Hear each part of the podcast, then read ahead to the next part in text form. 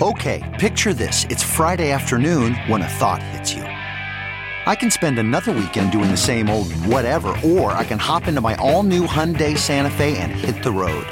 With available HTRAC all-wheel drive and three-row seating, my whole family can head deep into the wild. Conquer the weekend in the all-new Hyundai Santa Fe. Visit HyundaiUSA.com or call 562 for more details. Hyundai, there's joy in every journey.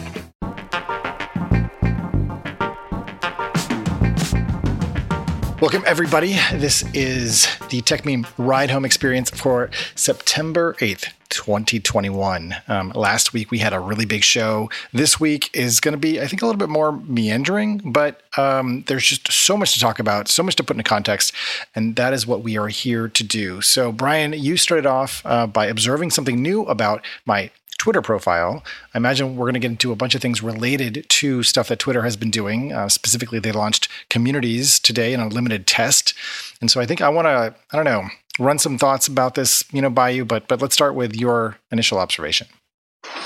Well, let's uh, let's talk about communities specifically. Yeah. Um, explain it to me. In, in, a sense because have you have you have you you haven't been in one yet have you? i have not. No i feel like i've sort of there's like these you know garden hedgerows that have like popped up suddenly in the middle of the twitter multiverse and i'm walking around it and peeking inside and trying to jump over the the hedge to see like what's happening. Um, but alas it is a limited rollout as so many things on twitter are. I feel like it's a completely fractional or no fractional um, fractured user experience for a lot of people because we're all in different A, B, C, D, E, F, G tests going on simultaneously. But to answer your question, no, I am not in one yet. Um, but I've seen a few screenshots uh, that relate to that. I'll, okay, I'll, so I'll then a few tweets of some of the stuff that I've discovered also. Right. So then answer my other question, which is in a broad way, what's this now? what, what, what are Twitter communities? I mean, basically, yeah, uh, it's, a, it's a good question, yeah. actually. Um, let me let me start by saying that I think that grafting a community architecture onto the Twitterverse, given the way that it's been designed and where there's sort of a public and private, you know, profile setting, and that's about it, I think is a really hard just circumstance uh, from a product designer perspective to build community functionality into. And so, what it seems like you can do is you can create a community which is somehow adjacent to, or related to, or not related to at all to topics. And when you, let me think if I can sort of map out how this might technically work. Now, if you are a creator of a community, you're a moderator of a community, when you go to post a new tweet, there is now a drop down. And in that drop down, it'll say everyone, or it'll have your list of communities. And so this is sort of a way to have a more faceted profile, you know, experience where you can just post stuff to your NFT friends or to your sports friends or to your comic book friends or whatever it might be. And in that way, those tweets can be seen by everyone on Twitter, but they can only be interacted on by people who are also in that community. So, like I said, it is kind of like eh, you know garden hedgerow that keeps you know other people out of your little garden party you know on your property, but anybody else can kind of see what you're doing. Okay, let me let me try to clarify for a second. Okay. So, um, Arsenal Football Club. Yep. Uh, I have my certain people on Twitter that I follow for Arsenal. In theory, is it that or uh, like conversely, would it be could we create a tech meme ride home yep. community? Yep. Right. It's it's both or something. yes, and in fact, I'm going to update the uh, the description of this space to be, um, let's say, at join communities because there was a whole brouhaha about the Twitter community's username, I guess. They had taken over at communities sort of, you know, secretly. And then, you know, some of us discovered it. And it turned out that someone, this guy named Dan, actually owned that account. And he was not so happy that they used eminent domain to grab his handle. So, you know, that's a whole different conversation. but anyways, it's join communities now is the username. Um, you know, and if I, as we get folks from Twitter, if you guys want to come up, actually happy to, you know, talk to you. I'm looking at you, Leah, of course. Um, but yeah, so there there are a few uh, screenshots actually that I have shared, and I'm trying to find those. I did I did post a tweet from Kayvon, and one of the things that he said, what I thought was pretty interesting.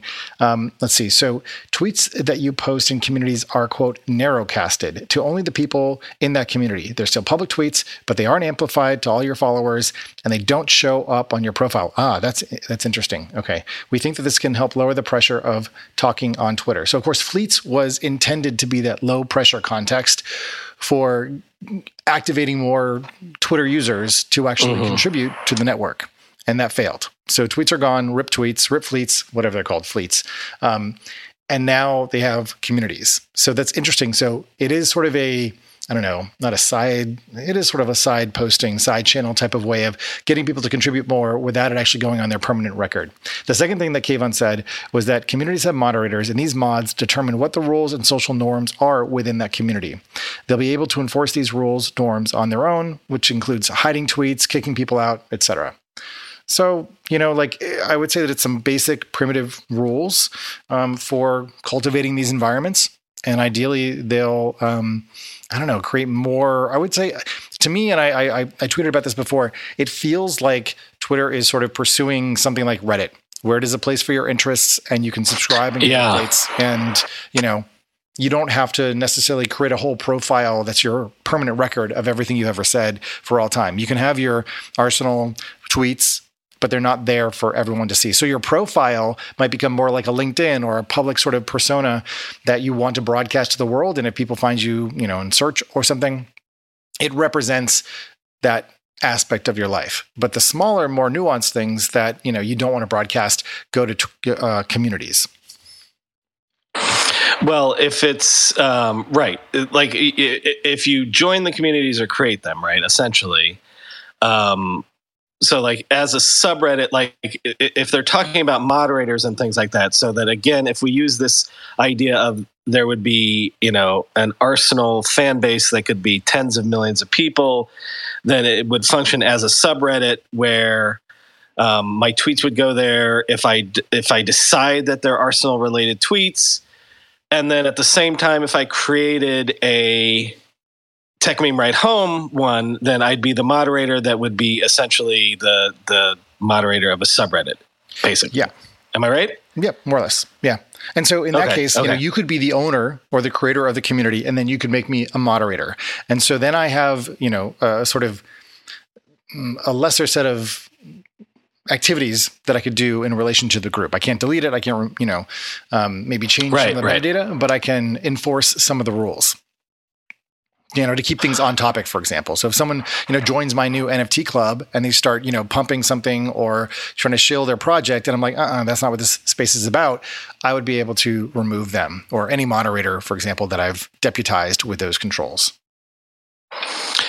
Um, can I ask you a question, which is, you know, the, the joke of Twitter not iterating or or yeah. shipping new product is is is so old at this point. It's ridiculous.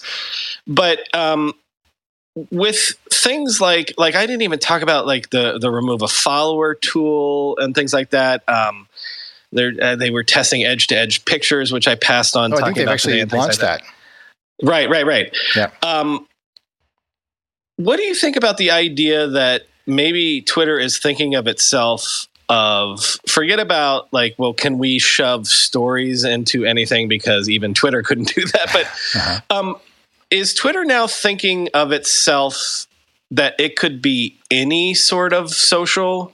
Do you know what i mean? Like it, it seems like they're trying to graft onto and, and some of them might not work but they're trying to graft on to any idea of a community of a social thing even more than like facebook has ever tried at this point. Uh well, let me first say that I can't speak for Twitter. Obviously, I've never worked there, and I'm just uh, an active, heavy user. I know, and I observe what I know.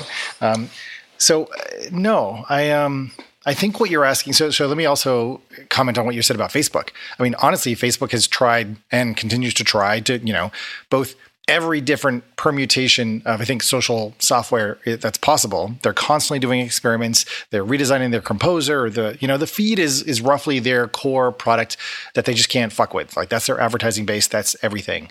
Uh, but groups is also very very important to them. And I think I don't know if there's some theory of change that Twitter is working under or the Twitter product team is working under, except that one, they recognized that they needed a change, you know, whether that's related to the Elliott management, you know, coming in and putting a fire under Jack's ass or not. I don't know. But the other thing is that social is just changing, you know, and the creator economy is coming more um, competitive. And so you've got to do two things. You've got to bring a lot of audience. You've got to figure out how to get creators paid. You've got to get them building businesses or micro businesses on the platform. And then you've got to give people a lot of things to do. You know, it's sort of like building like a mega mall where people can just kind of like, you know, walk around and find things and think it's cool. You know, Twitter is not in the streaming, you know, uh, movies space. So the content that is on Twitter is made by the users, and the users have been contributing an amazing content for a long period of time. But now it's uh, how do you slice and dice it and actually break it into the component parts, or maybe part, so that people can actually get the very content that they want when they want it and when something is going on. You know, so for example, when a new TV show drops, you want to hop into a Twitter space to talk to your community about that new TV show or sports game or whatever, sports ball. Um, and you want to talk to folks who maybe you have some affinity or connection with and that's been really really hard to do it's it's very been you know it's been random and scattershot and you know you're like who am i even talking to and you can't build up intimacy over time because of that the, the nature of the network. So communities creates that place of persistence where i can leave the app go away for a couple days come back and then i can see what my community's up to. And i've been seeing some of this to some extent happening in private dm groups on twitter. It's a very awkward platform for dms to be honest relative to you know Telegram or even Facebook Messenger or Instagram. But a lot of that activity, if it goes off into private channels, then that actually kind of hurts the overall Twitter ecosystem. So more of that content should show up in public feeds, but it just might restrict who can access or jump into those conversations because they're in those little walled spaces.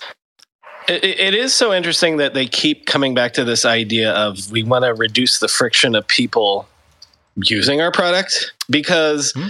like even something like discord where it's like if if if your your average user is still like hesitant to tweet because they're not exactly sure who they're tweeting to or what will happen if they mm, do it. Yep, yep. like i feel like in a place like discord which in a way feels like more wide open and crazy yep. like you don't have that sort of hesitancy from users or so so uh, that that, that suggests that users understand better what happens when they um, contribute to something like that you know? I, I think it's it's a really good point um, or at least it it uh, exposes a seam um, between two different modes of communication. So there are two contexts where I, I notice this behavior happen. Um, one is on yes Discord. The other is on Telegram. I follow Durov, the the founder and CEO, creator, whatever, the sort of mysterious James Bond like character that you know runs Telegram. And every time he posts something on Telegram, which is basically you know he has a post, which is like a blog post, it goes out to you know hundreds of thousands of people who follow him or something like all over the world. And it's that behavior where people jump in and they want to be the first pe- pre- person to like comment and they don't really even care. It's it's the very it's a very mm. strange, mm-hmm. you know, sort of chum in the water kind of piranhas all jumping all at once and it's it doesn't make sense. In Discord, depending on the server and depending on how active it is, I've seen similar behavior, you know, where people will just kind of jump in and they'll say things. They won't even like take, you know, stock of the room. And part of that is because of the speed of the flow of content and conversation that it almost doesn't matter. Like there is no shame at play yeah. because the content is so ephemeral. And Twitter has a different dynamic. Even though it's meant to be somewhat real time, every post could go viral and it could become permanent. So Twitter That's so to, weird. Go ahead. That that metabolism difference, you're ah, right, is so weird. Mm. Yeah. Mm-hmm. Say more. Go on. Yeah. Well, it's just that like it is so like if you you know, I, I mostly use Twitter through TweetDeck. And so like I, I set it to like, you know, scroll, scroll, scroll. And it's always like scrolling. So I'm like, you know, glancing to the left and like, oh, here's what's happening. But at the same time, um, you're right that like a Twitter feed does feel like, well, this is a post that will live in amber and it will sort of like also potentially go viral and or right. ruin your life. exactly. Where whereas like there's so much and it's not I don't mean this in a mm. bad way, but there's so much cruft in a Discord channel hmm. where there's so much um you know like you're saying just first or mm-hmm. you know memes or like whatever so like right. there's less it doesn't feel as permanent in a way. But it's also about like I think the the focus or the intention of a group coming together, and uh, as this as we're talking about this, this idea comes to mind, which is uh, and not to be too literal with you know Twitter and birds and flocking behavior, but people behaving in these social structures do create emergent forms of kind of meaning creation and sort of bouncing around each other and kind of gradually arriving at it may not even be coherence, but just sort of communication. And what I mean by that is like if you do jump into a Discord server and there's tons of people saying random ass things and posting emojis and there's emotes and there's gifs and there's all this like kind of stuff going on, to me that actually feels like being in like a sports stadium during a game. You're just around other people and there's this kind of din or chatter um, that feels like you're part of something. It feels, you know, who knows, you know, what people's lived experiences are like, but that's kind of, I think, the vibe that you get. And why esports kind of, especially when you're watching, you know, someone or people mm. playing a game, and then you've mm-hmm. got all mm-hmm. this chatter going on in Discord or Twitch. That's kind of the vibe. That's like, you know, you can be semi anonymous because identity just really isn't that important. Whereas when you're creating content, and then posting it to a persistent place, i.e., your profile, that becomes performative. That becomes a way of saying, this is what I think, this is who I am, this is, you know, my permanent record. And there can be, you know, it's it's hard to get to a place where that feels like a safe activity to do. Um, I wanna I wanna shift gears because I do feel like we do sure talk too much about the stuff that we're on, like be it Clubhouse or Twitter. But um, at the same time, I want to acknowledge that unlike recent episodes, we don't have guests lined up and, and stuff like that. Right. So we're sort of um, flying by the seat of our pants right now. So I'm going to give you dealer's choice. Uh. What do you want to talk about? And also, uh, people in the audience, um, since we don't have guests, uh, feel free to raise your hand and stuff like that. But Chris, Hmm. What else is striking your fancy today? Well, yeah, you, you, let's see. How do you make a password that's strong enough so no one will guess it and it's impossible for you to forget? And do it for 100 different sites? And make it so everyone in your company can do the same without ever needing to reset them? Sounds impossible unless you have 1Password. More than any other product I've ever told you about, I can vouch 1000% for 1Password. I can't live without it. 1Password makes strong security easy for your people and gives you the visibility you need to take action when you need to. Any device, anytime, 1Password lets you securely switch between iPhone, Android, Mac, and PC with convenient features like autofill for quick sign ins.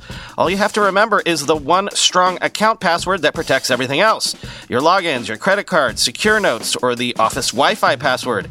1Password's award winning password manager is trusted by millions of users and over 100,000 businesses from IBM to Slack. It beat out 40 other options to become Wirecutter's top pick for password managers. Right now, my listeners get a free two week trial at 1password.com slash ride for your growing business. That's two free weeks at 1password.com slash ride. Don't let security slow your business down. Go to 1password.com slash ride.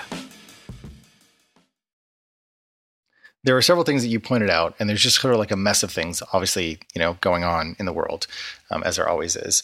Um, I think the thing that I was, which one do I want to go down? I was going to say, oh, I know. Okay. So the Apple event coming up. Of course, we have to be aware of that. That's happening next yes. week. Um, the reason why I I don't know, uh, there's been so much news, and this event I feel like there is more pressure on it than there's been on many recent Apple events. Mm. You know, like during the pandemic, I think everyone was just like stoked to sort of you know see their virtual crazy production and all that, and then they did it again um, back in the spring, and now you know all eyes are on this event for a number of reasons. Um, First, we've got like just all the regulation and antitrust stuff going on. You know, I think people are starting to like lose a little bit of attention span on that, but nonetheless, things are happening. You know, whether it's what South Korea did with putting rules on the App Store that basically said, no, you have to allow apps to um, have alternative payment, you know, methods. I, you know, I feel like that conversation is a little bit stuck because we don't even know what we're talking about because we're, you know, people are like trying to tell us, oh, you're a fish and you're wet. And we're like, what does it even mean? What, what would it mean to have alternative app stores available with the apps that we download on iOS? We've just never seen it. So we don't know what it looks like. And I've been listening to a bunch of um, Ben Thompson's podcast interviews lately about how he talked about kind of like the golden era of Mac apps and all the bespoke apps in the productivity space that existed, and that they just don't exist and can't exist on iOS because the business model isn't there um, because of subscriptions and et cetera and so forth. But it does raise a question, and I think we can do a better job of this of identifying what are the components and aspects of the overall, I don't know, whether it's the payment ecosystem or in app purchases or about the services or the service layer that can be designed on top of more competition in that space. You know, so for example, one thing that I was thinking about was right now, when you go to buy an app, you know, there's the sort of double click on the side and then there's like the face ID or whatever to, you know, confirm mm-hmm. the purchase. What if at that moment, you know, sort of like, you know, if you've used MetaMask or the Coinbase wallet, something else popped up and it said, where do you want to conduct this transaction? And you could choose, you know, whether it's Google or it's or it is Apple or it's someone else. And then they are, and I don't know how this works from a security perspective, and this is where it kind of breaks down, but there are a set of APIs that would be available to certified in-app purchase providers that would give them access to the hardware to do their own verification process right? So then essentially the phone becomes a type of utility. You kind of blew my mind in a little way because I realized that, like, do you think, I'm sure they have, mm-hmm. has Apple ever mentioned crypto ever? I don't think that they're very in favor of it, and no, they haven't. And actually, so so to bring this back again to Twitter, um, they're experimenting with and have already, I guess, you know, seeded the launch of um, tipping with crypto. So I, I, want to bring this up because I think this is actually incredibly important for both the creator economy as well as you know Jack's big plans to bring crypto to the world. So we oftentimes have a very um, U.S. centric view of technology. Obviously, that's where we live, and that's you know we're used to banks and credit cards, et cetera. But that's not the way it is in the rest of the world. You know, in fact, El Salvador just what was it yesterday or was it today um, has yesterday, decided yeah. uh, to enable Bitcoin as a legal tender right? Imagine like the US government doing that. Like it's just like mind blowing. But of course, there are very different dynamics at play in El Salvador. And I have no real judgment about whether it's a good idea or it's not, or it's marketing or it's, you know, covering over corruption, whatever. The fact is that a government, you know, a sovereign government has decided to move towards crypto. Like that's a big deal. So to your point, you asked, has Apple ever, you know, talked about crypto or things like that? To my recollection, I can't think of anything like that. You can't use crypto for Apple Pay, for example. But right now, with super follows on Twitter, your only option is to pay through Apple's in app purchases. What this means, and I don't know what the upper limit is, I think it's 10,000 SKUs, um, is that Twitter will only ever be able to have essentially 10,000 uh, super follow recipients because that is an Apple Pay limitation. And so mm. by moving to crypto and allowing people to do tipping or super follows using crypto, that moves around the entire App Store ecosystem and creates something very interesting. So when you think about what Jack is doing with Square and Tidal and Twitter and tipping and the creator economy and all of that, that's where I mean, you know, we don't think a lot about Twitter and Apple sort of being, you know, in a battle. We think more like Facebook and Apple, but that's because their ambitions and I think their goals are ultimately different. Well, what I what I and this is pure spitballing because this is not going to happen, but like, what if on Tuesday, uh, Tim Apple stood up and talked about a MetaMask style mm. wallet right. integrated into iOS and stuff like that? Like, and who would be included? Or who would be allowed to well i mean i'm so spitballing here i don't even know but this would this would be something that would be out of the facebook playbook which would be we're getting all this criticism for what we do with x y and z and x y and z in this case is is the app store. Um, and so we're going to be like acknowledged. Also we're going in this direction. Yep. And by going in this direction, we're going to maybe uh, answer some of your criticisms, but also like we're going to double down in what we believe in, which is sort of this: we're protecting your privacy, we're protecting you from spam and and and you know bad just, actors and things like, like that. The, the, it feels, or at least my sense, is that the learning curve for, for crypto is too steep. The loss of control is too great. And Apple, you know, not only tends to follow everyone, and I wouldn't even say it's like a fast follow, it's like a slow follow. Like they'll do things two or three years or five years after other people have already started moving out there. So they can understand the use cases, they can build and plan and do all the hardware stuff and all the full, you know, integrations across everything. I, unless they're doing their own crypto thing where I just I don't see the benefit of them doing that, you know, even though they're partnered with Goldman Sachs, you know, they uh, run such a you know incredible international operation. I don't see how you know that this would work in China, for example, or other places. So, oh right. Well, look, I mean, listen, there is. This is what made me say you blew my mind is that no one has ever put those two things together at least in my reading of stuff mm-hmm. like no one ever mentions apple and crypto in the same breath mm-hmm. ever right you know so um I, I, I, see that um, you brought some speakers up. Yes. Uh, we can continue on this, but um, before we leave Apple, like um, I do have one thing that I want to bring up about um, next week. But uh, go ahead and bring up some speakers and let's continue this conversation. Yep, I brought Corinne up. Um, I know Remy wanted to say hello. Um, if anybody else wants to pop up, feel free, raise your hand. this is going to be a little bit more open ended. If you guys have questions for us, happy to also go in that direction too. Hi guys. Hey. Thank you so much. Welcome. this is so so interesting as always. Listen, just a really quick question from me. Um, I'm very interested in the, I guess, evolution of being able to record natively on Twitter. Uh-huh, uh, so uh-huh. I yeah, so I, I teach podcasting, I'm really interested in you know the accessibility of this. There's some really interesting uses of Twitter Spaces um, in the developing country journalism community where mm. I do a lot of my work. Um, and so, just any intel would be lovely. Mm. That's really it. Thanks so much. Thanks. Um, so, I just pinned a tweet, um, and I, okay, let's see, how much do I go into this and how much do I re- reveal my secrets? Um, so, uh, I, I made a mock up basically today uh, using my sleuthing skills to figure out kind of what's happening. Yeah, I saw that. That was awesome. The Twitter app. and yep.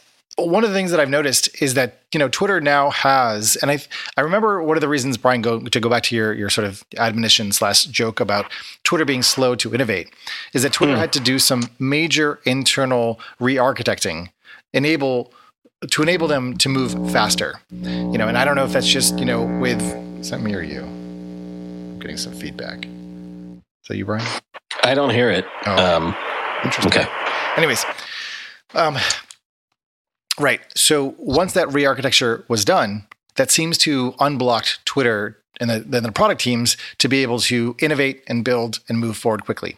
And one of the things that they did earlier this year was they created kind of a set of design standards and brand guidelines that have allowed teams to basically work within a design system finally and to produce features, you know, at a rapid pace. And one of the things that they do is they kind of reuse the same interfaces over and over again to launch different feature sets.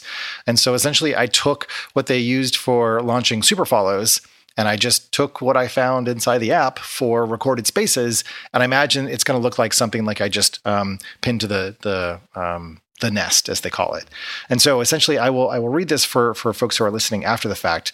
Um, what the text says is the, the title is Recorded Spaces, and then the subtitle is Let the Audio Live On in a Replay. And there are four value, uh, I guess, like value statements. One is live recording, and it says only speakers will be recorded and included in the replay. So makes sense. Two, replay later.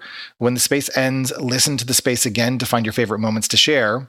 Highlights share memorable moments and continue the conversation. So that suggests that there will be a snippeting tool or a way to basically, you know, use spaces or recorded spaces content to create more content within Twitter and then to promote spaces. Now, one idea and one thing actually that I have no idea how this is going to work, but this will be interesting to watch is whether ticketed spaces will be recorded and whether those ticketed spaces will also allow people to excerpt or share highlights you know, to different groups. Or and or if those recordings will be made only available, let's say, to people who attended the ticketed space. And so I'm not quite sure how that's going to play out.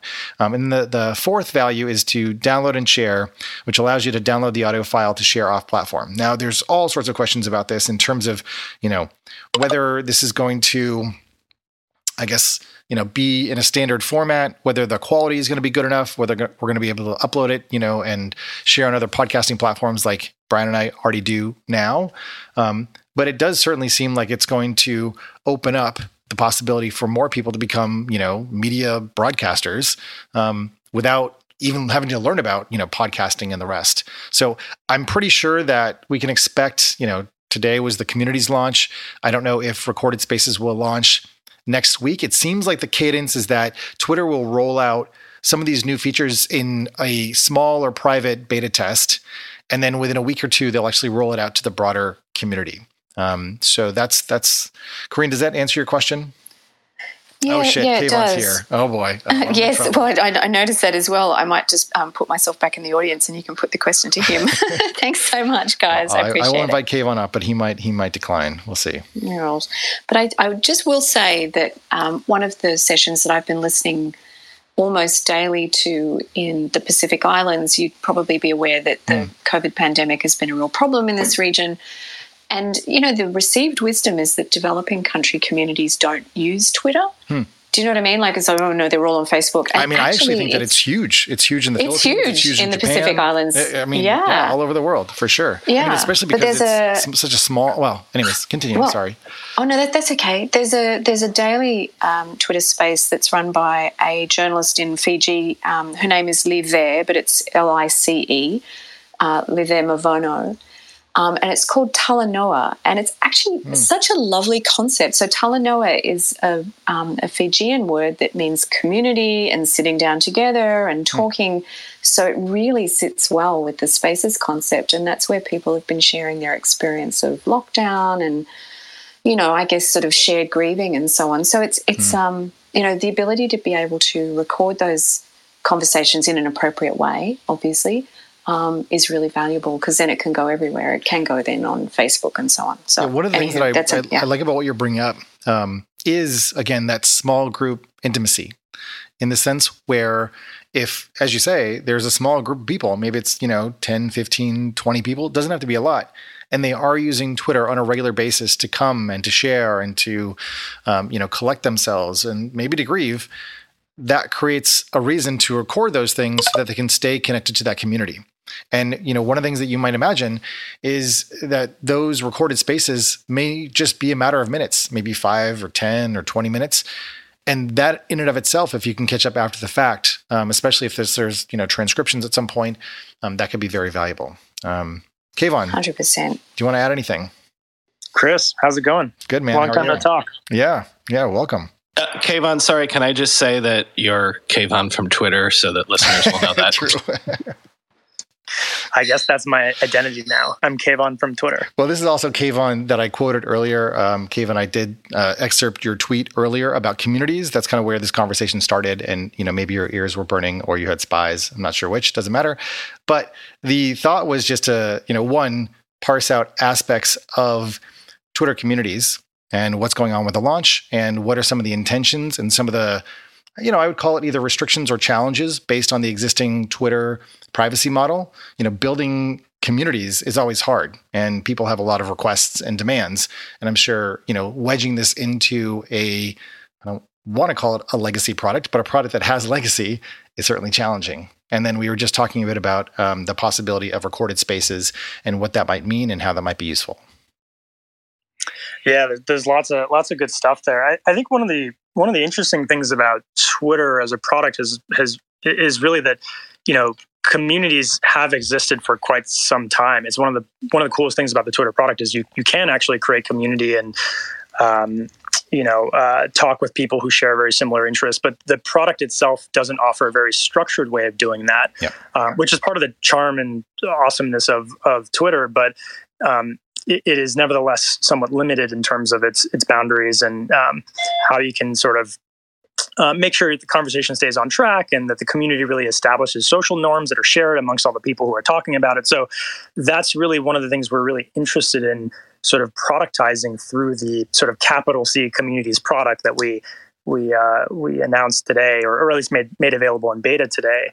Um, and there's there's a lot that I love about this product. Um, not least of which is it's really starting to expose some of some new sort of like foundational product mechanics that um, you couldn't really use before in Twitter. So I sort of mentioned some of these in my thread, which I think you might have posted. I did. Um, if you look at yeah. the nest, you'll find it. Yeah. Um, so, you know, narrowcasting, being able to make sure that when you're talking within a community, it's only being sort of amplified to the people who are in that community, I think is. Um, sorry if you're hearing my my doorbell. I think the, the DoorDash is here, so hopefully that's not annoying.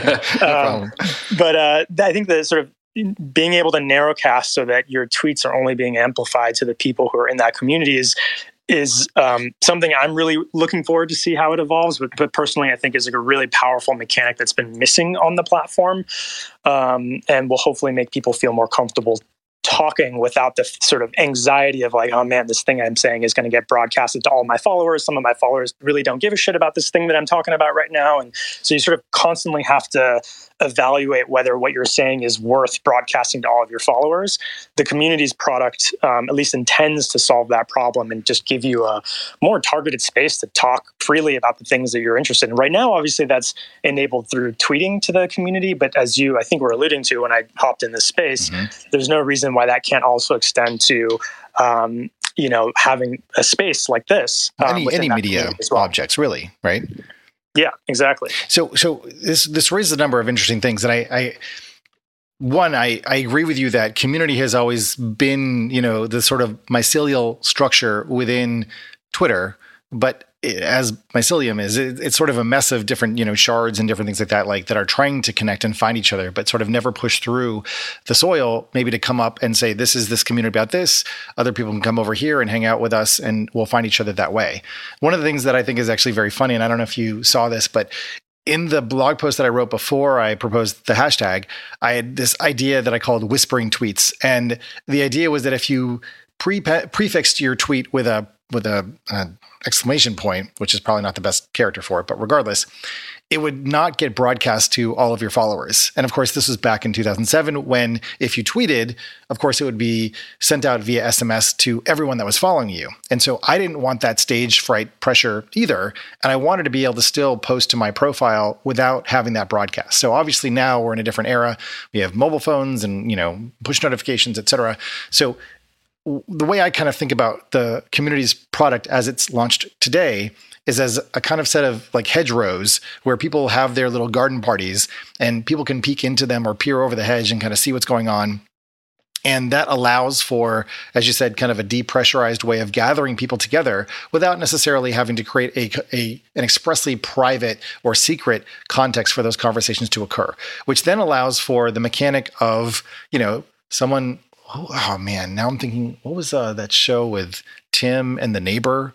You know, the uh, the handyman show. Anyways, uh, oh yeah, right. yeah, yeah, yeah, Tim, Tim the Toolman Taylor, exactly, yes, uh, and he like yes, has yes. the guy with who is just always the eyeballs and the hat. Anyways, he looks over the the hedge and he's you know, hey neighbor, how's it going? That kind of thing. It feels like this allows for that mechanic to occur. And so, for example, I saw a couple of communities today. One is the Astro Twitter group. The other is climate, uh, which Eric, um, who we've had on the show before, has talked about. And in that way, I can not see, I can see the tweets. They're not on Eric's profile, but I can reach out to Eric and say, "Hey, I'm really interested in this topic. You know, would you mind adding me to that community?" And so that creates something that's a little bit more of a porous membrane than just having a perfectly secret, you know, context or space for those conversations to occur. Yeah, I think I think that's spot on. I think it's the combination of the community space existing and the mechanics allowing uh, members of that community to be able to sort of have free form conversation within it, but then mixed with the sort of mechanics of tweets, in particular quote tweeting, ah. um, because pe- you know people who are sort of like peering into the community or find something interesting and, and want to take that piece of content or that that thought and expose it out to their followers outside of the community, the quote tweet will always be there for that. So I think it's that interplay mm. that gives you the the sort of the fluidity of Twitter and the sort of like singular universe that exists on Twitter today, which is like very magical and fluid, mm-hmm. but combining it with the depth and the space and the control that um, the community participants, be it the mods or be it the the folks who are actually talking within the community itself, have. I think it's that interplay together that we think is really fascinating. Obviously, as with any other early product, like I'm, I'm sure it's going to evolve um, in lots of directions based on how people use it. But hmm. um, that's what we find really exciting about it. So I got one one quick question here, just in terms of process. So given again what I said before about just the the nature and the structure and you know the norms I suppose that are present on Twitter, building a community product you know on top of can either be sort of a slot in or you know it's like building a parking lot and like hoping people use it effectively. Is the Twitter community now granted it's going to evolve et cetera you know but but I imagine it's intended as kind of your best current thinking and also you know some features were probably cut to explore just the basic fundamentals. Were there any compromises made along the way to get to this sort of expression of communities? Or is this the ideal communities product that you wanted to bring you know you and the team you know to twitter today? Does that make sense? Uh, yeah, I mean, it makes sense in the sense that I, I totally understand the question you're asking. And I, my, the answer to this, I would answer the same way for literally any other product, which is our MVP is always um, a very, very small fraction of what the product actually wants to be when it grows up. And yeah. there are all kinds of, um, you know, decisions we had to make around um, where do we want to start and what are we optimizing for in terms of learning and like what is the right sort of um, you know end-to-end experience that we can put a bow around as like a first thing yep. to put in front of customers because um, we could easily iterate into oblivion endlessly for years and for not sure. actually putting anything in front of customers so um, you know i think we got to a, to a good place of course there's a bunch of things that um, give us heartburn and, and and we're super excited about to to um, to improve and ship um, i think a big sort of on that sort of note one big area where we definitely need to um, improve and add some functionality is around making the management of the community space, mm. uh, making the capabilities that the moderators have at their disposal uh, just way more full featured and way more self service. Um, mm-hmm. it, it's it's quite limited it's right manual, now as a right. starting point. Yeah. Exactly, and that's to me like to, to, the team and, and in my personal view as well like that is probably the biggest deterrent to us scaling out communities because right. you know we have a very small number of communities that we're we've sort of um, made available to start with but like where the future of this product goes is it's completely open and people can form their own communities and um, we're never going to be able to predict upfront what the best communities are and like what the right social norms are so i think we have to put that capability in the hands of customers to be able to evolve that on their own and that's going to require some some features um, in place that just don't exist right now, and so that's mm-hmm. that's kind of like one of the primary things we're. Um, what are the what would you say are some of the top things you want to learn with this test right now? Like the top questions that you're like, oh, I really wonder how this is going to go.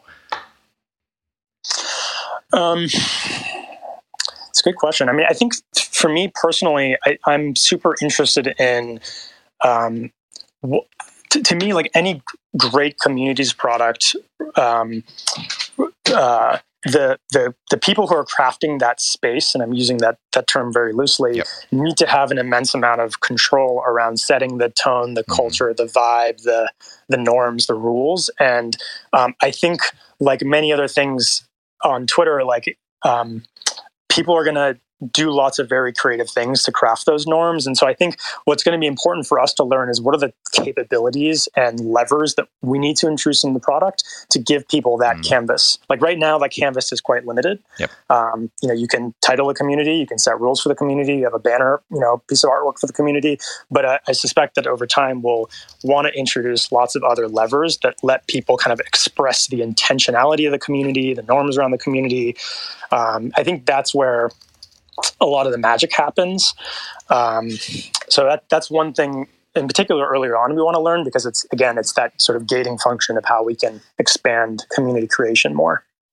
Got it. Um, Kayvon, I'm curious about the fact that, like, you, you, you mentioned that at the beginning that you know we want to encourage people to uh, express themselves more. When, when you shut down um, fleets, it was like, well, we were hoping that this would encourage people. It's the it's the whole 99-1 rule where you know most people are lurkers and one percent of users participate a lot, and um, but at the same time, clearly, a lot of your other initiatives are about um, enabling the 1% to um, you know monetize what they're doing have a, a greater reach and, and platform for what they're doing so if you had to say what your team's focus is the most? Is it encouraging the 90% to participate on Twitter more, or is it um, platforming and enabling the 1% to do more on Twitter? You know, the short answer is it's a it's a portfolio balance. You know, t- Twitter is a vast enough product, and we have um, a wide enough cohort of customers that are using the product that we I do I think we do need to improve the product across different dimensions um, at the same time. Sorry, I'm literally being chased by my dogs who are making a lot of noise, and I keep moving to a different room so that they're not annoying me, and they just keep following me. So hopefully this is that's not like DoorDash plus your dogs. That would be just very stressful. Yeah, it's it's just a perfect storm. Um, but uh, so that, that, that's the short answer is like we need to improve the product in multiple dimensions. And like one such dimension is you know creators who are probably in your in the definition that you just laid out the part of that 1% you know they're already sort of heavy and and in you know common content creators but they have sort of a unique set of needs which is they're really trying to sustain a living with their craft. And one of the ways that we can help them do that is helping them make money on the platform from from their audience, whether it's through tips or subscriptions or um, one-off gifts or whatever it might be. And so that is an important part of our strategy because um, we know that in order for creators to feel um, sort of motivated and inspired to continue creating content on the platform, um, we need to help serve that need. Um, and then, you know, on the other hand, um, we have other customers that we're really focused on like for example a lot of people come to twitter for the first time on a daily basis and you know it's our job to help understand what they care about what they're interested in beyond that thing that brought them to Twitter that day. Um, and it's our job to help connect them to the content, of people, com- the communities. And so there's a whole lot we're doing in that dimension as well that focuses on a very different problem, right? It's not creator focused, it's more consumption focused. And um, it focuses on sort of like the beginnings of a customer's journey into the product rather than so- someone who's been using the product for years potentially. Um, so, you know, we don't we don't focus on any one of these cohorts, but we do think that um, you know the combination of the products of all the products that we create that um, sort of serve these needs should and can work cohesively together in the same way that communities and topics and spaces and super follows are starting to kind of converge and have like a cohesive feel to them, or at least that's our aspiration. What makes a life a good one? Is it the adventure you have? Or the friends you find along the way. Maybe it's pursuing your passion while striving to protect, defend, and save what you believe in every single day. So, what makes a life a good one? In the Coast Guard, we think it's all of the above and more. But you'll have to find out for yourself. Visit gocoastguard.com to learn more. In 2023, just 10 vulnerabilities accounted for over half of the incidents responded to by our sponsors today, Arctic Wolf Incident Response. Wouldn't you love to know how to take these vulnerabilities off the table and make life more difficult for cybercriminals? That's just one of the essential insights you'll find inside the Arctic Wolf Labs 2024 Threats Report authored by their elite team of security researchers, data scientists, and security development engineers, and backed by the data gained from trillions of weekly observations within thousands of unique environments. This report offers expert analysis into attack types, root causes, top vulnerabilities, TTPs, and more. Discover the attack vectors behind nearly half of all successful cybercrimes, why ransom demands climbed 20% from 2023, and find out why 2024 will be an especially volatile year for cybersecurity. Learn more and get your copy now at arcticwolf.com forward slash techmeme. That's arcticwolf.com forward slash techmeme. I mean, and, and, and I want to get Remy up here. Does this, and I know this is probably going to be too soon, so I kind of know the answer, but does that suggest that paid communities would be on the horizon, possibly? It's not something we're actively working on right now. I think the the intersection that we're um, more focused on right now is making sure that new form factors like spaces can work cohesively across these new. Yeah, we things. mentioned like so, ticketed spaces in communities and how those things might relate or not.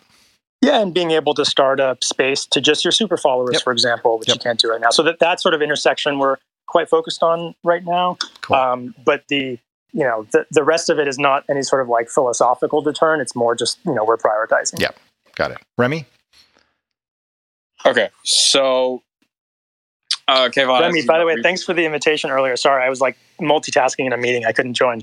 No, no worries. That like I think that's what happens with so many Twitter Spaces. We just have there, and we know that there are a lot of people that come that poke their heads in and then go, "I can't actually join, but I really did want to listen in, or I did want to poke in for the ninety seconds that I did have." So no worries at all. Um, my question is going to be um, one of the things that we were actually talking about earlier, which is the balance between ease of use slash access and trust in the product. So right now, it's really easy to send a tweet, right? Um, that being said, there are quite a few tweets that aren't the best and sometimes are often negative. Sometimes. And on the other hand, there's this um when when you curate who can um when you have less people that are curated to be able to use a product or use a feature, then there's a higher trust in the feature in itself. Right. So because there's only five communities right now, there's at least speaking for myself, there's a pretty high trust in me that those five communities are going to be pretty good representations of how those communities represent themselves on Twitter. So looking to the future, how do you balance like I'm not sure if you can answer this question, how do you think about the balance between opening, having a feature accessible for people on Twitter while also trying to promote a higher level of trust as you move into the future of Twitter than maybe some people have had in the past? You know, it's a it's a really insightful question, and it's something that I think we um, we weighed quite a bit, um, and uh, well, I would say it gave us some anxiety as we were thinking about how to roll this out. Because you know, the, the short answer to the question is this is a very temporary state. It, it's it is not actually um, accurate nor durable for us for there to be like five communities that represent the totality of what communities are people are interested on Twitter. Like even Astro Twitter, you know, they're probably many, many permutations. I won't even mention a number, whether it's dozens or hundreds, who, who knows? But there are many, many permutations of quote unquote communities that that um, are likely to exist in you know in the future. Um, so it's just it's not the case that we could pick one community or one set of moderators to represent that entire sort of like informal community that exists in the Twitter sphere across regions and geographies and languages. Um, like a classic example of this would be you know sports twitter right? Like there's probably like many such derivations of like um, nba twitter or warriors twitter. Like there's steph fans and what you know like you, you can cut it in so many different ways.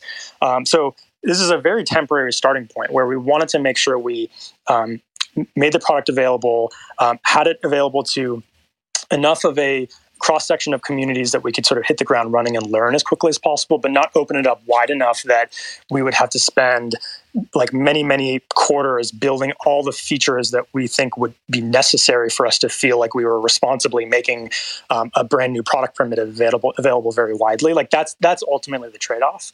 Um, but I think you know the, the really the, the, more interesting future point is when the the community, no pun intended, the pe- people on Twitter can sort of craft um, as many of these permutations as make sense to them. Like maybe they'll gravitate towards one master Astro community. Maybe um, you know mods disagree and want to have their own sort of slightly different take on the community that focuses on a different subset of the space or has different social norms. Like we don't want to be in the business of determining that. Ultimately, the community, again, no pun intended, should be determining that. Um, and so this starting point is like a very temporal starting point and not the end state. So, Would, just, uh, Remy, sorry to jump in there a little bit. Like one of the things that I think Remy is pointing to, and we also had a question from the audience that I think pertains to this, is a little bit about you know, one, I mean, not that I'm I'm too close to it, but a little close to it. You know, there's obviously you know hashtags, and that's a way of finding and joining communities. Then there's topics, and those are not hashtags, but they kind of are, I guess, curated by you know the overlords at, at Twitter or something, or a system or something. And then there's these communities. And one of the features, as I understand the narrowcasting, is to communicate with a small subset of people. And yet there are still Twitter like actions, for example, retweeting a community uh, targeted post to a broader audience. So there's still the potential of things going viral. There's still um, the possibility of broadcasting occurring.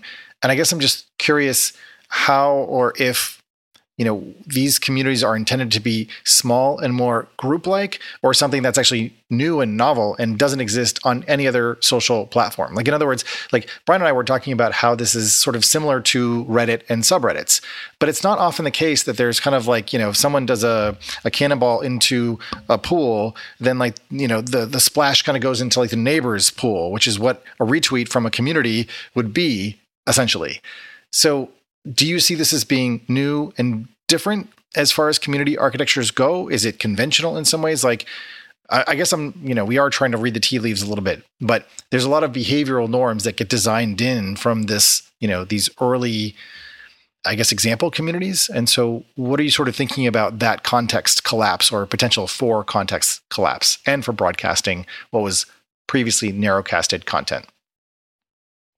I mean, there's a bunch of interesting questions in there. One, I think, um, I guess one thing I'll say is like architecturally, we think it's very the, um, the way we've built the product. I think is very interesting because it allows for the depth of interaction that you would get in a yeah. sort of siloed community while still allowing for the fluidity and the sort of singular universe of Twitter today by virtue of having the sort of like quote tweet mechanic and letting people right. dive in, pull content out. And um, you know that that is um, you know if we're, if we're, making platform comparisons that's that's harder to achieve with these other platforms that are more sort of deeply rooted in enabling communities to thrive. So um, you know we think that's interesting but again time will tell based on how people use the product. Like ultimately we can intellectualize this only so much we have to put it in the hands of customers yeah, and see how, how it's used right right um, so i think i but i think that there's there's um, just given how I'm sure we all use Twitter, there's something to that that I think is very fascinating.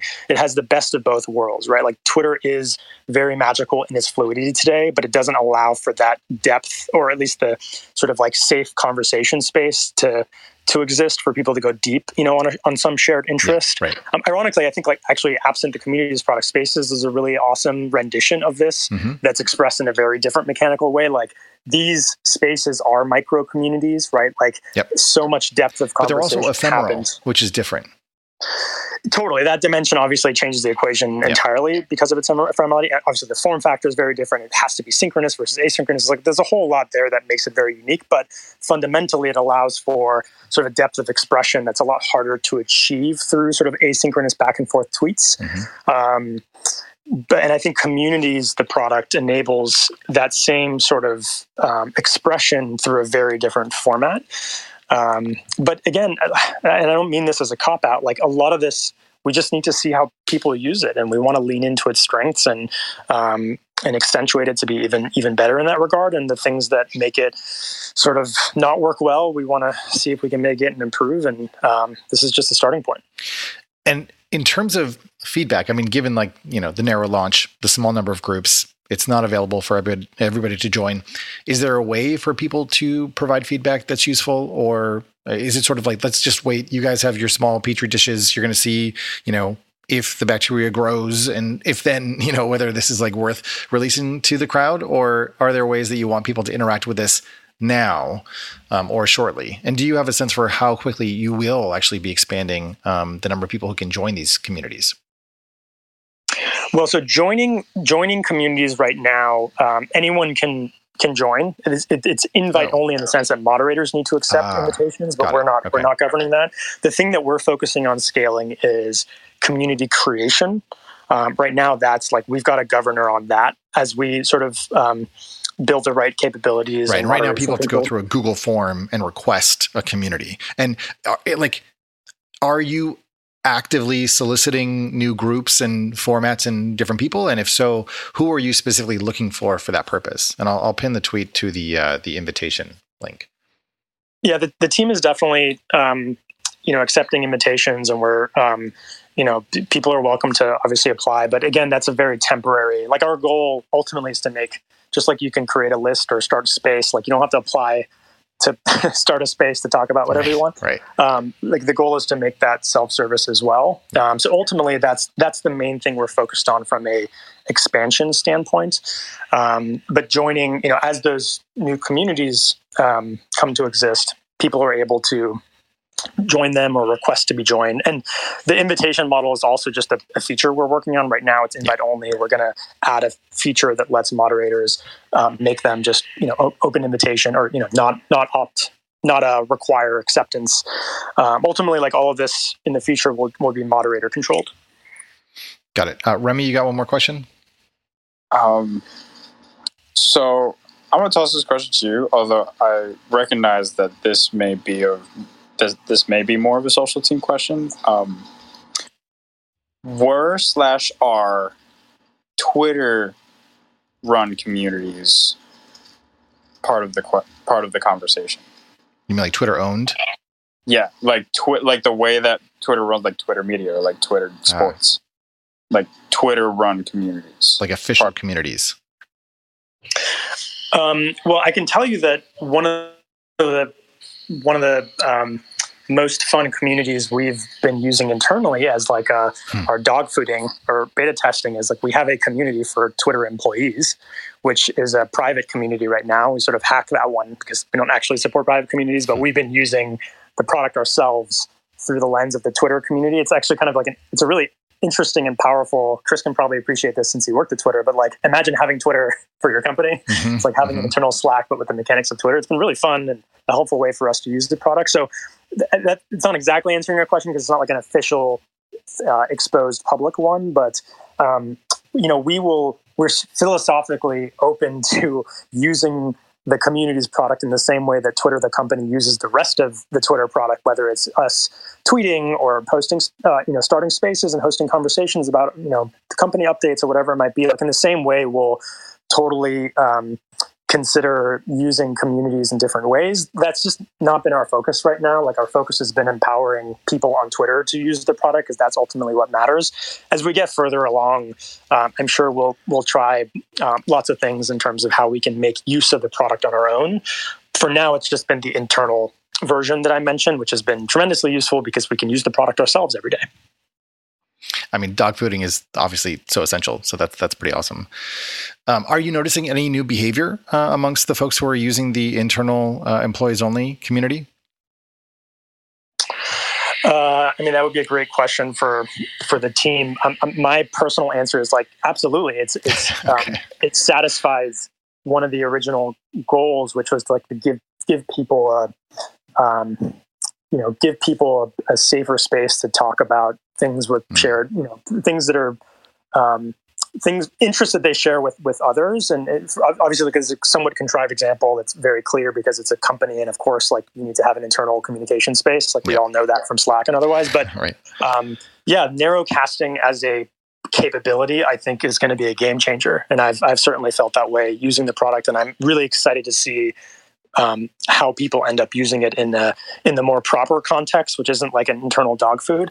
Um, but I think it's it's very much um, enabled people to feel like they can tweet without being as concerned about it being broadcasted to all their followers. Like that, I think is a core core limitation, frankly, of Twitter that has that holds some people back from tweeting. Like some people, that actually it doesn't hold them back whatsoever because they're so comfortable expressing themselves on the public record, yeah. which is which is awesome. But I think that's um, not everyone feels that way. Um, and I would resonate with what you just said, Kayvon. Just putting that out there. in which direction, Remy? Like you feel comfortable talking on the public no, record? No, no, no, no, no, no, no, no, no, no. No. I yeah. definitely self censored a decent amount on like when I think have thoughts, I'm like, oh, I should put this on Twitter. Maybe I won't put this on Twitter. Yeah, like no, and that I think that's very natural, right? Like speaking like standing on a stool, shouting in public, and having that thing last on the internet forever is kind of scary. So I think, and it's it's nevertheless quite powerful. Like Twitter, you know, I'm obviously biased, but it's an incredible service that exists in the world off the back of that very simple and powerful medium. But yet, if we want to make more people feel comfortable talking in public, we have to adapt and evolve the form factors and, and mechanics to um, allow more people to have the control to you know feel comfortable with that. Not everyone feels comfortable with the extreme. And so, so one of the things that I want to, I guess, a tension or a seam that that I see here is between group DMs and the DM product, just direct messaging in general on Twitter, based on what you just said, and this narrowcasting. Because like the smallest stage is the one where everyone is known and everyone is contained within a private space.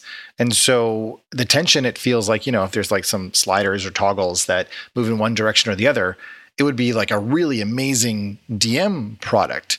But that, that isn't the direction that it feels like you guys are going in. And I don't know who's, you know, running DMs, but whatever.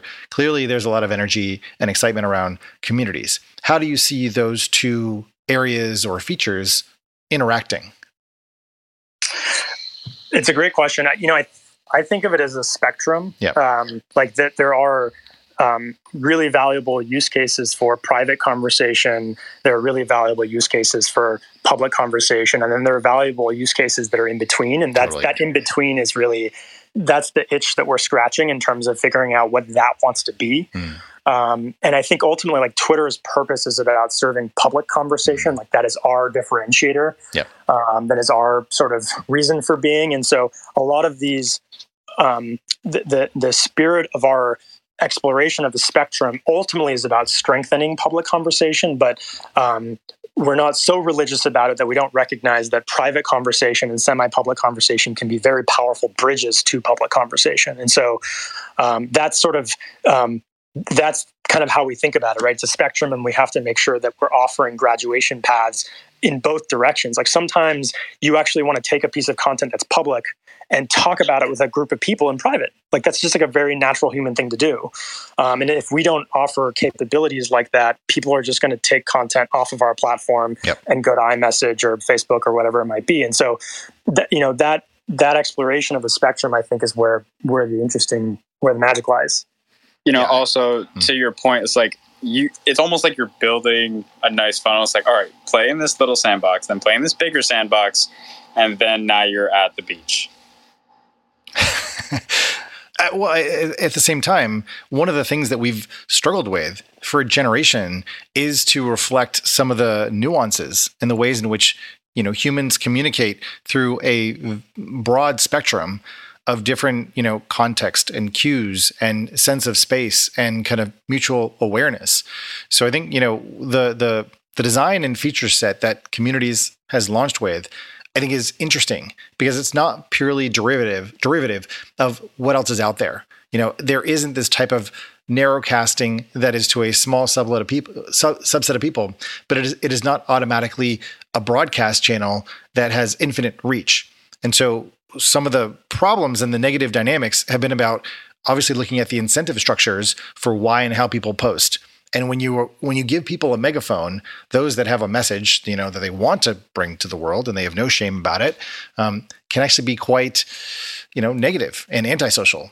So this dynamic is really interesting. it's sort of a, a, modest, you know, like garden hose uh, relative to the common fire hose that I think a lot of people, you know, either don't know how to wield effectively or wield it so effectively that they sort of like obliterate you know a whole society or culture or you know democracy so it's going to be very interesting, I think, to watch how these dynamics do evolve and unfold. And I think it's going to be fascinating to, well, and hopefully, you know, Kayvon, you and your team can share some of these learnings and insights so that we get uh, insight into the things that you push back on and the things that you say no to because there's going to be so many people that come with a set of norms and expectations about you know the privilege of reach that they should have with different social features and products that one of the opportunities that twitter has is to define a new you know uh, safer space for a different type of expression that currently really doesn't have a home on the social web.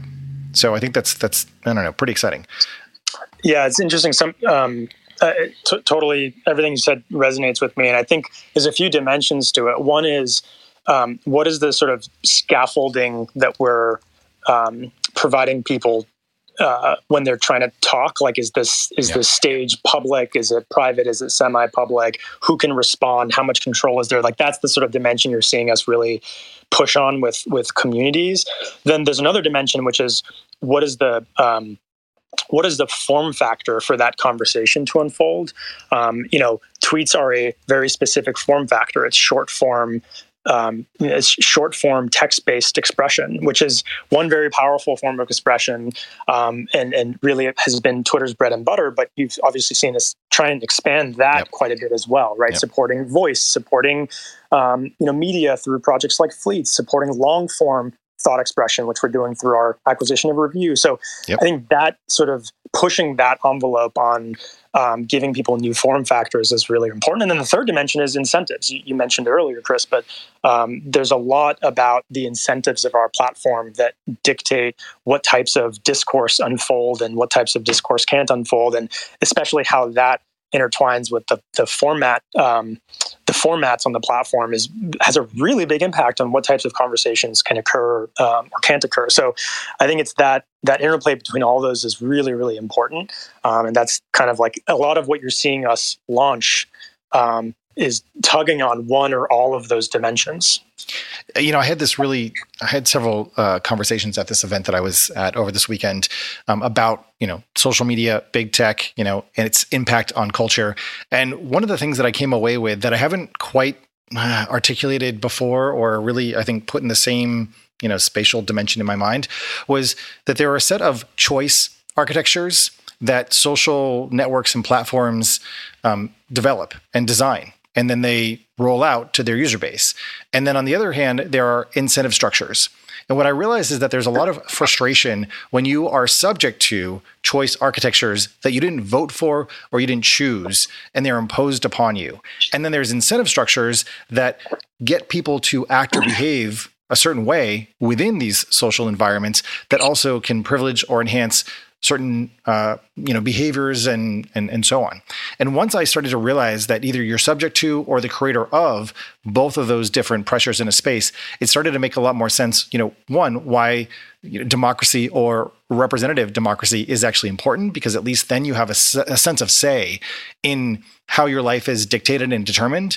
But we live in a world now where you know, we choose products to use based on kind of market dynamics. You know, the best product ideally wins. But we're at a place now where that actually isn't quite, I don't know, working. So anyways, not to get too phil- philosophical or high level, but I think it would be really valuable. And I would, I guess, invite you and like the team and everyone who's working on this stuff to share more of your learnings and more of what you're finding is leading to. And I know you do this and you have a whole initiative around healthy conversations, but to share the results of that, because there are a lot of people who are working on, you know, whether it's DAOs in the crypto space or other types of social architectures and um, products that could benefit from the insights that you'll be learning throughout this process. So it just it seems like we need to understand a little bit more of this and then socialize some of those those learnings.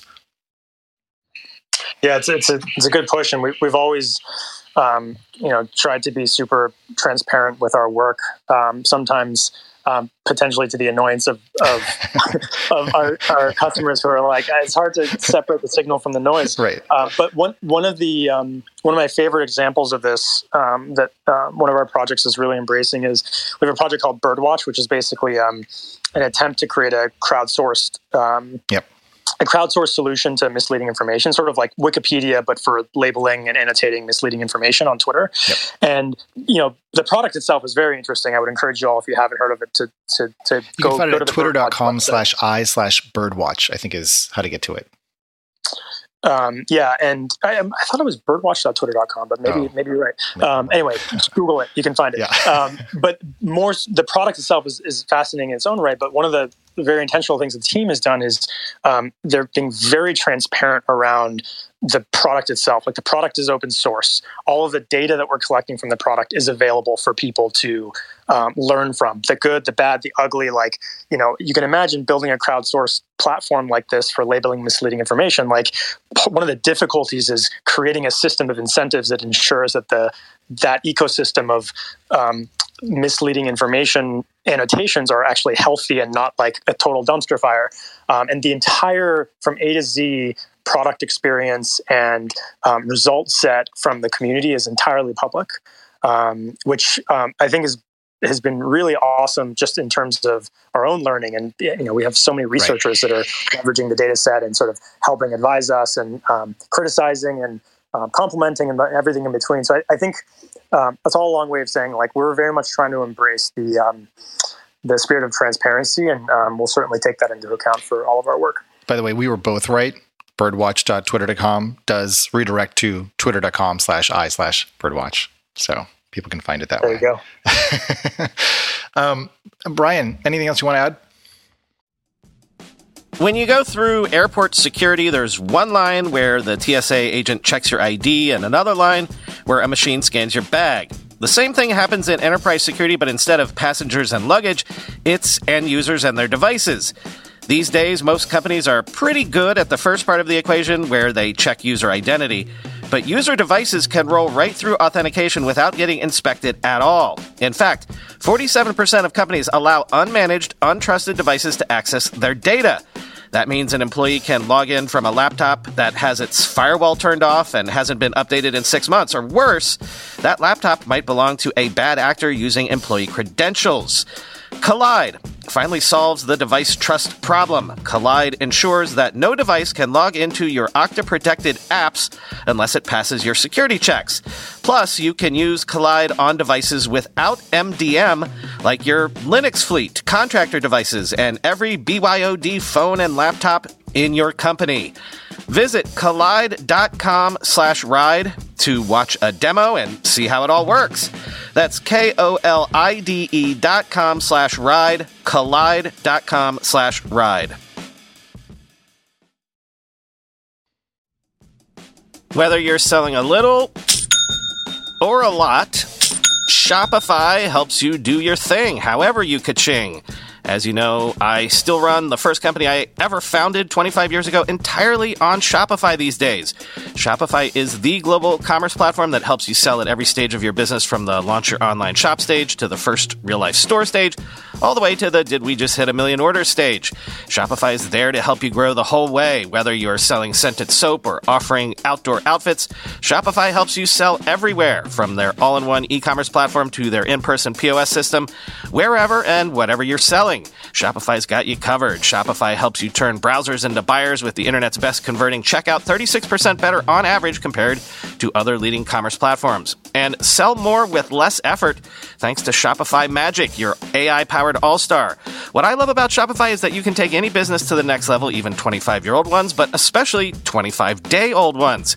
Sign up for a $1 per month trial period at shopify.com slash ride, all lowercase. Go to shopify.com slash ride now to grow your business no matter what stage you're in. Shopify.com slash ride. Uh, no, we can we can uh, shut it down and, and thank Kayvon if you'd like. Um, uh, I, I, I was bringing to the table a segment to close with uh, that you if if you want to experiment with it, we can. Okay. Uh, but otherwise, if you think that uh, the okay, conversation drop it on us. Drop it on us. All right you want to know what it is? And, and Kayvon, Kayvon, Kayvon, thank you. Uh, so yes. you, you can dip out at any time. Here's here's how I Thanks, thought guys. we would end this yeah. time. Yeah, appreciate it. um, this is things that are in my queue that I might not be able to use this week. I got three things. Okay. Are you interested in that at all? Does that sound good, or we can just cut it out right now? I mean, I'm down. I'm down. Let's go. Okay. I'm going to do these real quick, and if jump in if you've got anything that you want to uh, say about it. But um, I said today, uh, I led off with the uh, Coinbase and the SEC thing about how Coinbase wants to do this lending program. Um, and they say that the SEC is going to. Um, uh, uh, threatening to sue them if they do it. Um, and the, the, uh, Coinbase's argument, and I don't have a, I don't have any skin in this game, was that um, the SEC hasn't told them why they can't do it apparently they have some people have been pointing out that the sec is basically pointing to like the original like 1933 law of the sec like paragraph one like, where it basically manual uh, well you know, again, I have no skin in this game, but a lot of people smarter than me were like, uh, they don't need to tell you because it's the paragraph it's the one of the law that you should know. so I found that interesting. I probably won't follow up on that, but um, number two, um, I would love to follow up on this, but I probably won't. Which is that um, Substack is apparently um, uh, has a $30 million fund to entice big comic book uh, creators to their platform. Uh, which, by the way, Hamish of Substack tweeted subsequently that he's like, well, that's news to me. At the same time, this makes a ton quoted. of sense. I thought he was quoted in that article. I, I he is quoted in the yeah. article, but then I, I saw a tweet later where he's like, Fake well, news. maybe he's, he's quibbling about the $30 million or whatever. You know, I'm going to birdwatch that tweet of his and say, uh uh-uh, you were quoted in this article. well, what's interesting to me about it is so you know, coming from the podcast space, a lot of podcast companies, the way that they've sort of made their business models work is to turn their podcasts into TV shows and yes. movies and things like that. I you would call the these IP. metaverses, actually. That's kind of like what I'm going with. I would, you know, this general trend, by the way, just to jump in here on this Marvel one mm-hmm. or the, whatever the comic book artist or writer thing. You know, one uh, one of the, the quotes that's in this article, um, and I will pin the tweets so you can, can find this. Um, I'm going to do the, the uh, Coinbase one first, and we'll do um, the Substack one second. So those are up in the nest. Um, one of the quotes was this question about, well, what are publishers good for anymore? And I think that is what's happening. We are in the middle of reconsidering our institutions and the function that they serve. And distribution mm-hmm. is no longer the hard part. And it seems like the hard part is actually engagement and connection and what you know James Tynion, uh, Tynion who's uh, one of the the authors that's mentioned, and a bunch of other folks. And you know, I'm a big comic book nerd, and I'm familiar with a lot of these names, and I have hundreds of their physical comics. Um, you know, they create these metaverses, these universes of characters, and they kind of match, you know, and uh, interact all these different things together. What where I think this go, is going is in some ways maybe looking at what's happening with fanfic. You know, what happened with actually what we were mm. talking about last week, loot and NFTs, and creating these participatory content universes where oh my god, get this, I just blew my own mind. What if imagine open source? Now maybe this is already happening, but I'm applying words to it that I think is you know relevant.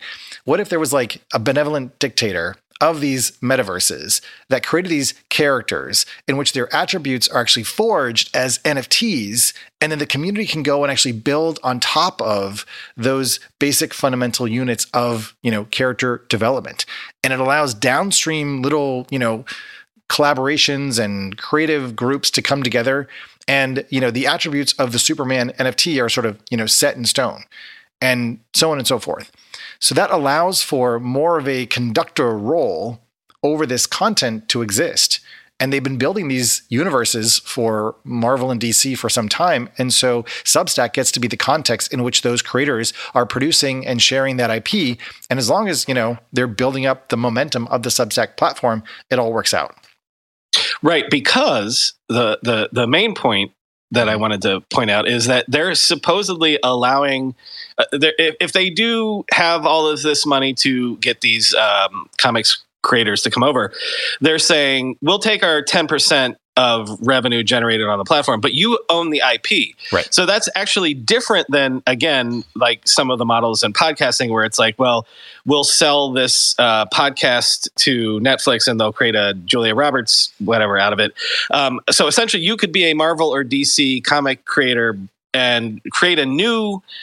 Uh, new IP on Substack, own the IP, sell it to um, to the movie studios and, and whatnot. But uh, um, so it, they're not doing the thing where they're like, well, we also want a piece of that. Um, I so that's like the, the behavior is different, right? And so yeah. if we talk about disruptive technology, it it would be foolish to not understand that behavior is technology in the sense that over time people in industry figured out how to do things you know repeatedly and in, sort of whittled it down to an art or a science you know technology is just the application of scientific uh, innovation. And so, if the behavior was to become a studio or an IP holding licensing firm like a Disney or whatever, then the role of the publisher or the licensor or whatever was to get a bunch of creative people own all the stuff that they produce and then hoard out for the rest of existence while the creators you know make diddly squat whereas what the Substack founders have talked about, you know, which is, I suppose, in some ways somewhat resistant to that former model, is saying we want to enable creators to make a living doing what they're doing. And because we're now doing this at internet scale, owning IP is no longer the thing that's really valuable. What's valuable is the engagement. It's the conversations. It's, you know, what's happening between fan and creator and whether fans at scale are willing to pay to have those relationships. So that to me seems like the dynamic that's that's boiling up here. The other thing that I would be thinking about is whether and when and how Substack evolves possibly beyond text. We know that Substack already allows uh, producers to do podcasts, but there's no reason why Substack needs to limit itself to only email newsletters indefinitely. Certainly, that's a great place to start, but Amazon started with books, and Amazon is no longer just a book retailer. So once they have the creators on the platform and they have this positive sentiment, that's disruptive to the existing eh, sort of creator platforms that existed, you know, 50 or 100 years ago that demanded all of that blood, sweat, and tears. Um, and left those artists and creators kind of without, uh, well, I mean, I'm sure there's some licensing proceeds that they get, but nonetheless, uh, a greater sort of you know payday up front and a longer term relationship going forward. Uh, okay, last one, and this can be really quick because you know this is neither here yeah. nor there. But um, so Apple event uh, on Tuesday. It's probably going to be a snoozer, although we think that the Apple Watch. Why, why, why, why do you say that? Um, because it seems like we'll get a screen refresh for the phones, and yeah, like you know, we'll get better chips and batteries and things. it's the same thing but, as normal. Right, right, and and the watch will have will look different for the first time. I think right. that that's the most interesting thing to me is like if you get one of these new watches, you should be able to by sight be like, oh, that's one of those new watches or whatever. But right, okay, this is super meta. Okay, but because it is so boring.